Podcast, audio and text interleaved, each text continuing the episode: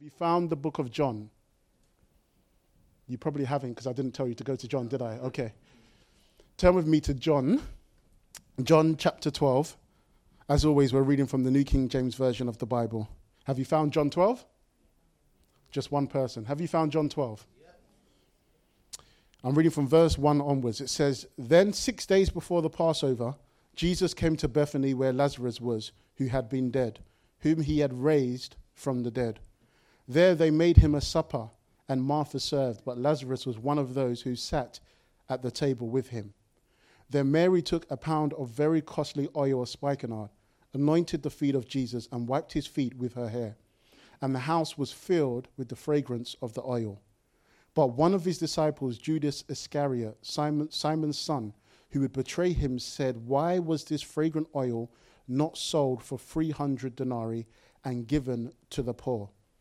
This he said, not that he cared for the poor, but because he was a thief and had the money box, and he used to take what was put in it. But Jesus said, Let her alone. She has kept this for the day of my burial. Verse 8 For the poor you have with you always, but me you do not have always. Amen.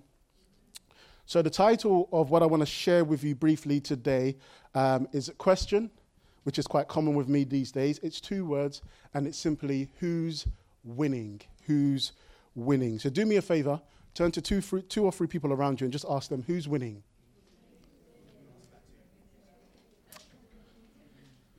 Who's winning is a question that we often ask when two competitors are going at each other.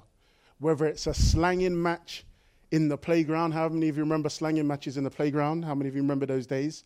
Some of you pretending like you don't know because you were part of it. Back in the day in the playground. How many of you remember back in school days where if you cuss someone's mum, that was it? Yeah. That was like you've crossed the boundary. That was the, that was the line. Now that doesn't even mean anything these days. You, you cuss someone's mum back in the day like fly kick randomly out of nowhere. Nowadays, the young people, they just uh, unfortunately pull out a gun on you or one thing or the other. But when we ask the question, who's winning? It's a question we often ask when two competitors are going at each other, whether that's a slanging match in the, in the playground, like I mentioned, whether it's politicians in a race uh, for votes, whether it's two boxers in the ring, whether it's sports teams up against one another. It's a question that we often ask out of curiosity to see which way a contest is leaning at that particular moment. Of course, there are two exceptions to asking that question who's winning. One, whenever somebody is in competition against myself, whether it be in cards or table tennis, as Chima found out last week, and as Pastor Emmanuel has been finding out over the weeks, then of course it's a stupid question to ask who's winning because we always know that I am winning, and everybody online said amen, and everyone in the church said, okay.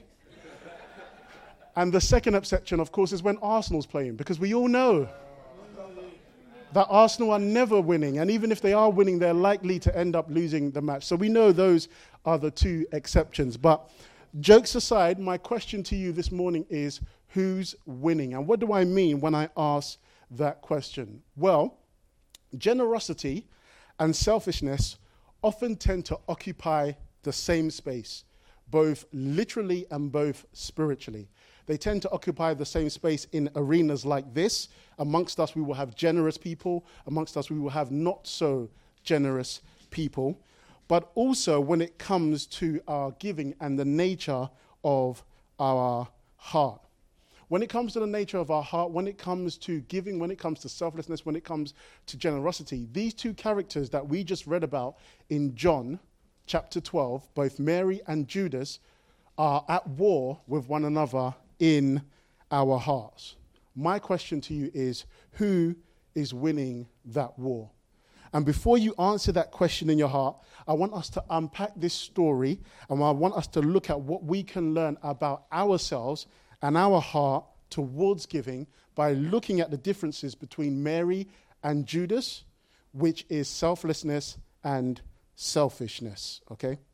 Now, in the scripture that we just read in John chapter 12, the Bible tells us that Mary pours a very costly, fragrant oil onto the feet of Jesus. Of course, to say that something is very costly is subjective because costly is subjective to each and every one of us.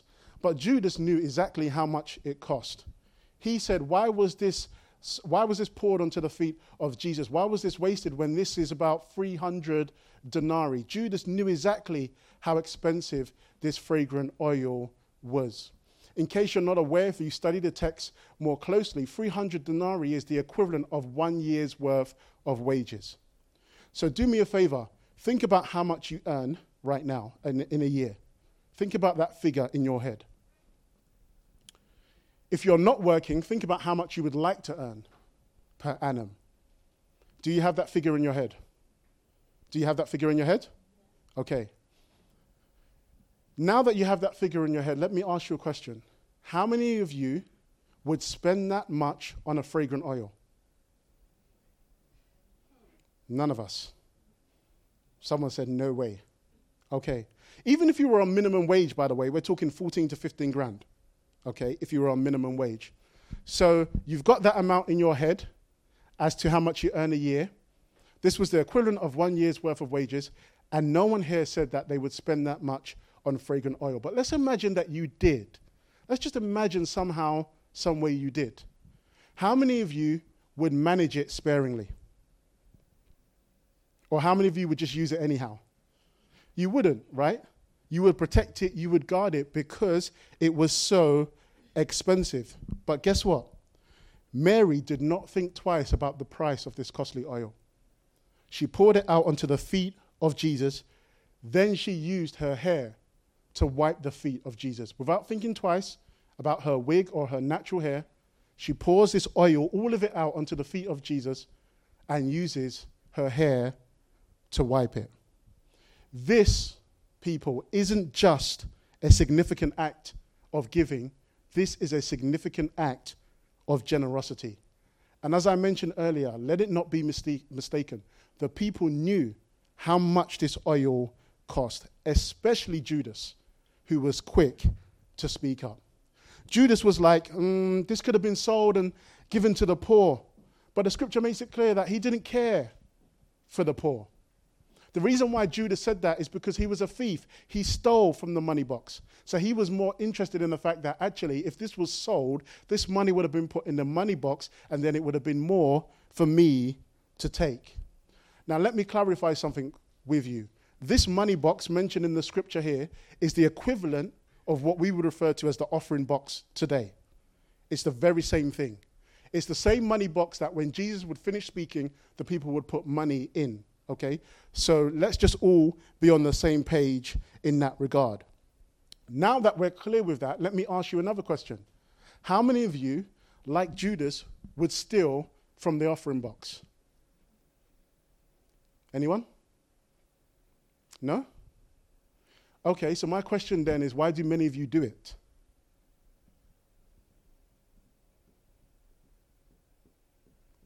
Silence. Why do many of you do it? What do I mean? Well, let me clarify. Malachi chapter 3, verse 8 says this Will a man rob God? Yet you have robbed me. But you say, In what way have we robbed you? That was the question that the people have asked. How have we robbed you? And the response from God is very simple in tithes and offering. The reason why I asked the question, why do many of you do it, is because we can be very quick to look at Judas in disgust for stealing from the offering box, but we do the very same thing, but just in a slightly different way. And I'll show you how we do it. So I'm going to ask Femi to come up. And Femi has some money on him, okay? How much money have you got there? Femi's got 10 pounds, right? If I take that 10 pounds from, from Femi, without asking him, without him giving it to me, without his permission, have I stolen from him? Talk to me. Yeah. Have I stolen from him? Yes, okay. So I've stolen 10 pounds from Femi. This is how Ju- Judas stole money from the offering box. He would take the money from the offering box and keep it for himself. Now, let me ask you another question. If I owe Femi 20 pounds. I owe him 20 pounds. And I give him 10 pounds. Have I robbed from him? Have I robbed from him? If I owe him 20 pounds and I give him 10 pounds, have I stolen from him? Talk to me. I've stolen from him, right? Why? Because I've not given him what is rightly his. this is still stealing. And this is what many of us do when it comes to God. We hold back more than what is right, and we don't give to Him the tithe and the offering that belongs to Him. Can I have my money back, please? Thank you. Give Him a round of applause. This is why Proverbs 11:24 says there is one who scatters yet increases more and there is one who withholds more than what is right and it leads to poverty. So before you look at Judas and discuss, ask yourself do you fall into the latter category of that verse? The one that withholds more than what is right. And the reason why I say that is because when you look at Malachi 3 8 clearly, the people said, How have you robbed me? And God did not say in tithes. He didn't say in offerings. He said in tithes and offerings, which means there is an expectation of us to give both, not one or the other.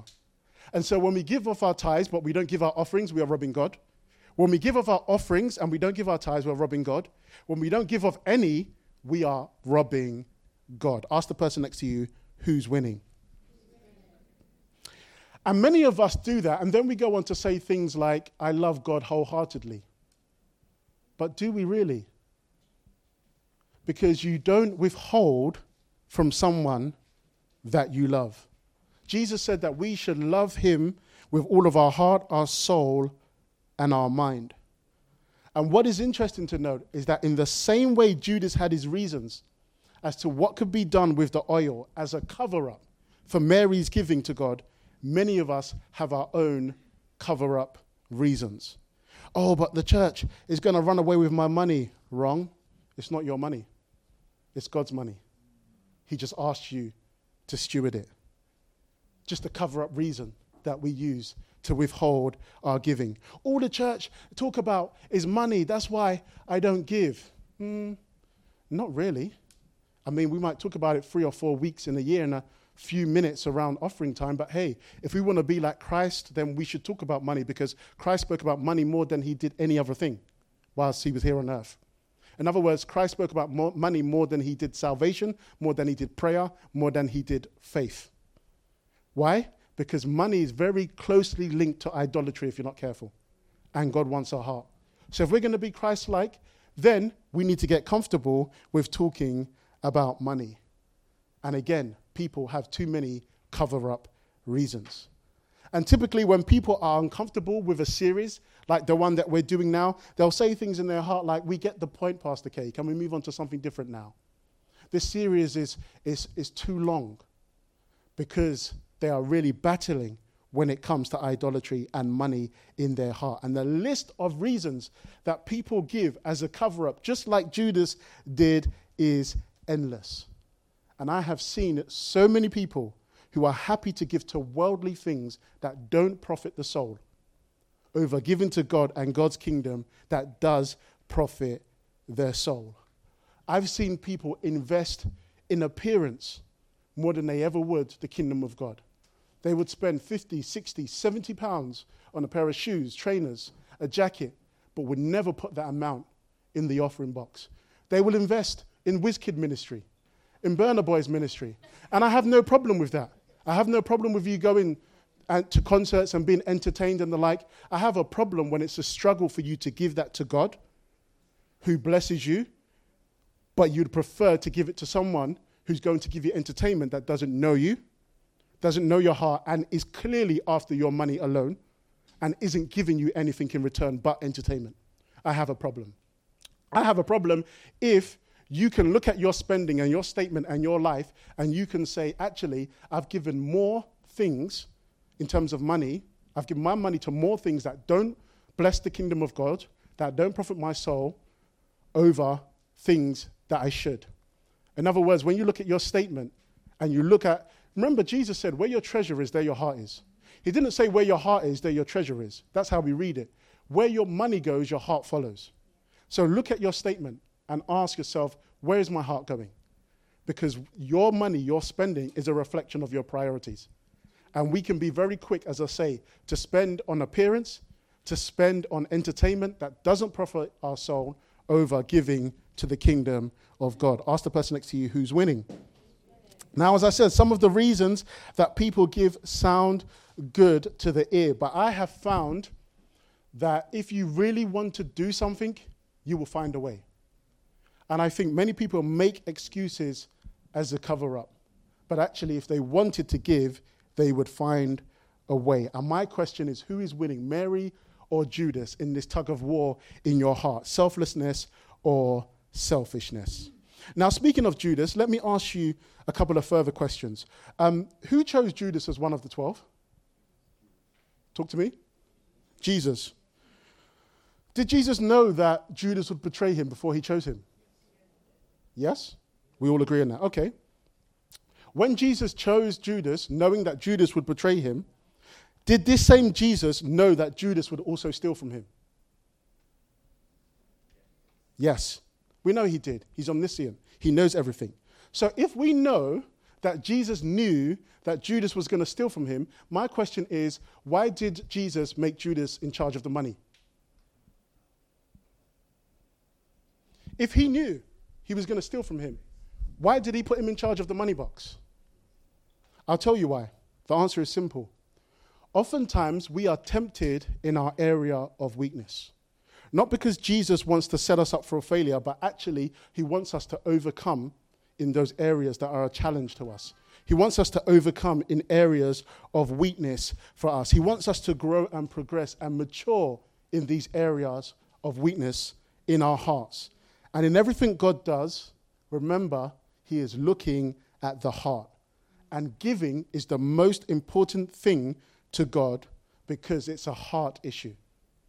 And in everything that God does, He looks at the heart. Do you remember 1 Samuel chapter 16, verse 7? God said, I am not like man, for man looks at the outward appearance. However, I look at the countenance or the heart of a man. In 2 Corinthians chapter 9, verse 7, it says, God loves a cheerful giver. Typically, in our Pentecostal churches, that's where we think the verse ends. And so we come dancing up to the offering. Oh, singo, oh, singo, oh, praise the Lord. And we have the offering basket at the front.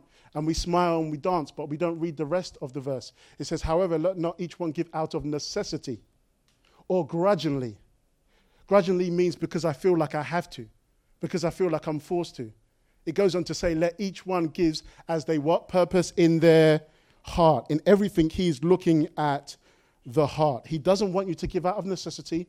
He doesn't want you to give out of a grudging spirit, feeling like you're being forced to. He wants you to give because you love him.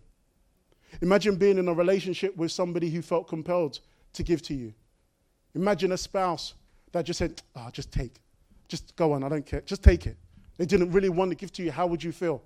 Well, it's the same with God. We give to those who we love generously because we love them. And it should be the same when it comes to our relationship with God. So I ask the question who's winning, Mary or Judas? Now we know when Judas said that the oil could have been given to the poor, that he wasn't really thinking of the poor. The scripture makes that very clear. He wasn't thinking of the poor, he was thinking about himself. It was a cover up so that he could steal more money from, him, for, from the money box for himself. And I've come to find that people who often don't give or who are not generous tend to have one main root cause at the heart of the issue, and that is themselves. All they are thinking about is me, myself, and I. If I give to God, I have less money to spend here.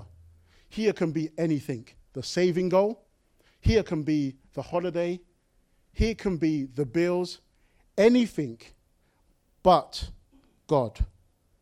And the root of selfishness is one thinking about themselves over the kingdom of God and over their love towards God. These people often focus on me, myself, and I. What's in it for me? They think along the lines of if I buy something from the shop, if I invest in a concert, I can tangibly, more, more or less, see what I'm getting from it. But when I give to the kingdom of God, I don't really feel like I'm, I'm getting anything from it. And people who think like that miss the point altogether because their heart is rooted in selfishness. I think the reason why, personally, I think Mary had no problem pouring oil onto the feet of Jesus, even though it cost the equivalent of one year's salary, is because she wasn't given from a place of God, what can you do for me? She was given from a place of God, you have already blessed me. You've already done mighty works for me. I know this because a few moments before this moment that we read in John chapter 12, Jesus had raised her brother Lazarus from the dead. So Mary had already seen what Jesus has done in her life, and she was given from a place of gratitude. And sometimes we get it mixed up. We think that giving to God is like investment. I give this and I'm waiting to get more money back. Actually, we're giving from a place of gratitude for what He's already done. So when we come to give, we give to God and we say, Lord, thank you that I'm even in a position to give to you today. Thank you for what you have done in my life. Thank you for giving me sound mind. Thank you for giving me strength. Thank you for giving me provision. And when we get it mixed up, we start to think, oh, but I put this money in the offering box and I didn't get a return.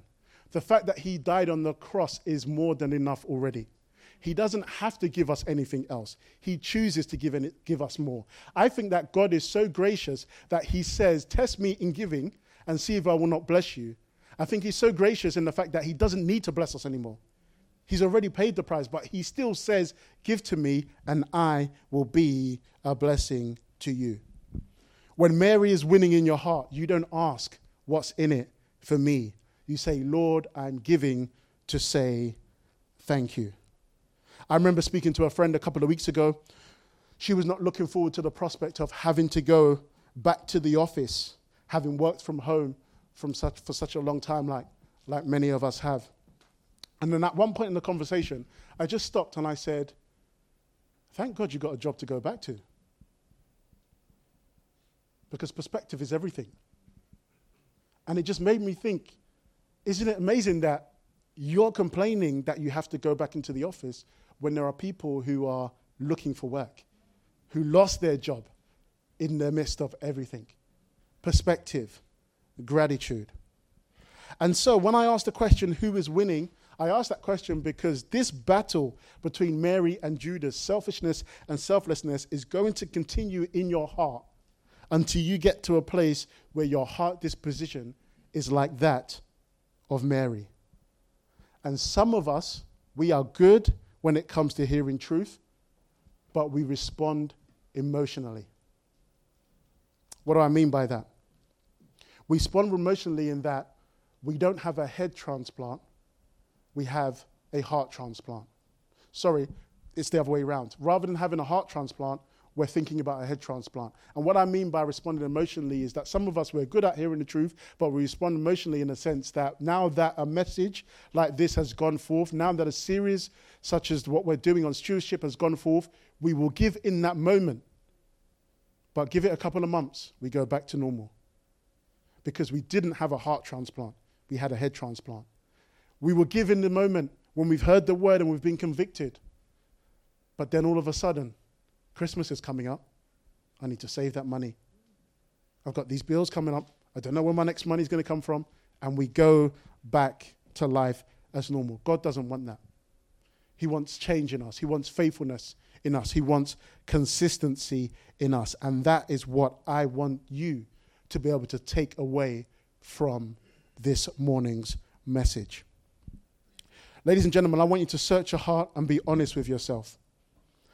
I'm going to be honest and say that I know that for many of us, if we were talking about a different topic entirely altogether, for many of us, we would be more open to change. But when it comes to our finances and the money that God has given us to steward, we struggle. I find many a times that when I preach something in church, people may come up to me and ask me questions. I didn't understand that, and they seek truth. But when it comes to finances, people don't want to seek truth. They don't want to risk actually hearing the truth that might convict them to change based on the word of God because they want to hold on to money. It's become an idol in their heart. My prayer for you is that you don't become hard of heart, that you're open to what God wants to do in you, that you are open to change, that you are open to conversation in and around this, because God said that thou shalt have no other gods before me.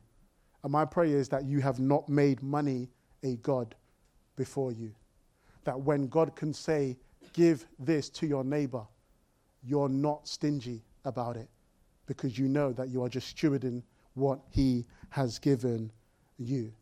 When God says, go and bless that family with shopping for the week, you're not stingy behind it because you know that God has given you that money to steward. When God says, go and pay this bill for somebody for the whole month, you're not stingy with that and you're not fighting with Him.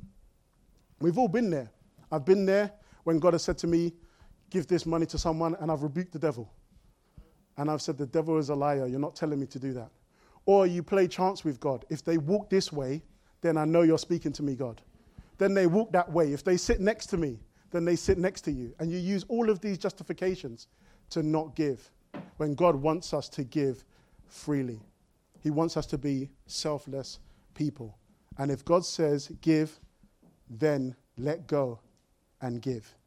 Did it ever occur to you that when the young boy that Pastor Emmanuel spoke about, when he spoke about the God that multiplies with bread and fish, did it ever occur to you that when he let go of what was his, everybody got blessed, including him? Because the Bible says there were 12 baskets left over. So, not did he just bless everybody else, he got blessed in abundance because of his selflessness. Had it ever occurred to you what would have happened if he hid his lunch or he did not give his lunch away? I can tell you right now, there are many of you, God wants to open doors for you if you're willing to be selfless with what He has given to you. And so, if God lays it on your heart, as I always say, to buy me that Range Rover, don't, don't, don't hold back. Let Him use you to be a blessing. But jokes aside, wherever He says to you, give, give. This same Mary said to the people at the wedding, whatever He tells you to do, do it. And it's because they brought their water that they received the wine. I want to encourage you whatever God tells you to do, do. And whatever He lays on your heart, do. I emphasize that because I don't want you to be moved by man, I want you to be moved by God. And so never feel pressured into giving grudgingly. Always ask the Spirit to lead you when it comes to your giving. I want you to take a moment to bow your heads right now. And I just want you, where you are in your seat, to speak to God and just ask Him to search your heart. It's a prayer that David prayed. He said, Lord, search my heart, test my heart to see if there's any iniquity within me. Mm. And I want you to take a moment to say, Lord, any areas in which I have been selfish, where I've allowed the Judas spirit to live and to grow within my heart, where I should have allowed the Mary spirit to win, Forgive me, Lord. Don't just give me a head transplant, give me a heart transplant to be open to receiving that which you would lay in my spirit when it comes to giving, when it comes to generosity. Lord, help me that I won't allow the flesh to win, the flesh that will tell me this costs 300 denarii, that this costs too much, that you need to save this here and you need to spend this there. But understanding that you have given everything to me to be a steward, a good and faithful steward of what you have given to me. Lord, I pray that idolatry will not be on my heart when it comes to your money. Whatever areas it might be right now, just speak to God and say, Lord, forgive me. Help me to be a good steward. Wherever I've robbed you in tithes and offerings, wherever I have not taken it upon myself to do further study, to do further research, to ask the questions because I've wanted to hold on to that which I thought was mine, which is actually yours, then forgive me, Lord, that I may come before you with an open heart, ready to steward the finances that you have given me. In Jesus' name, we have prayed. Amen.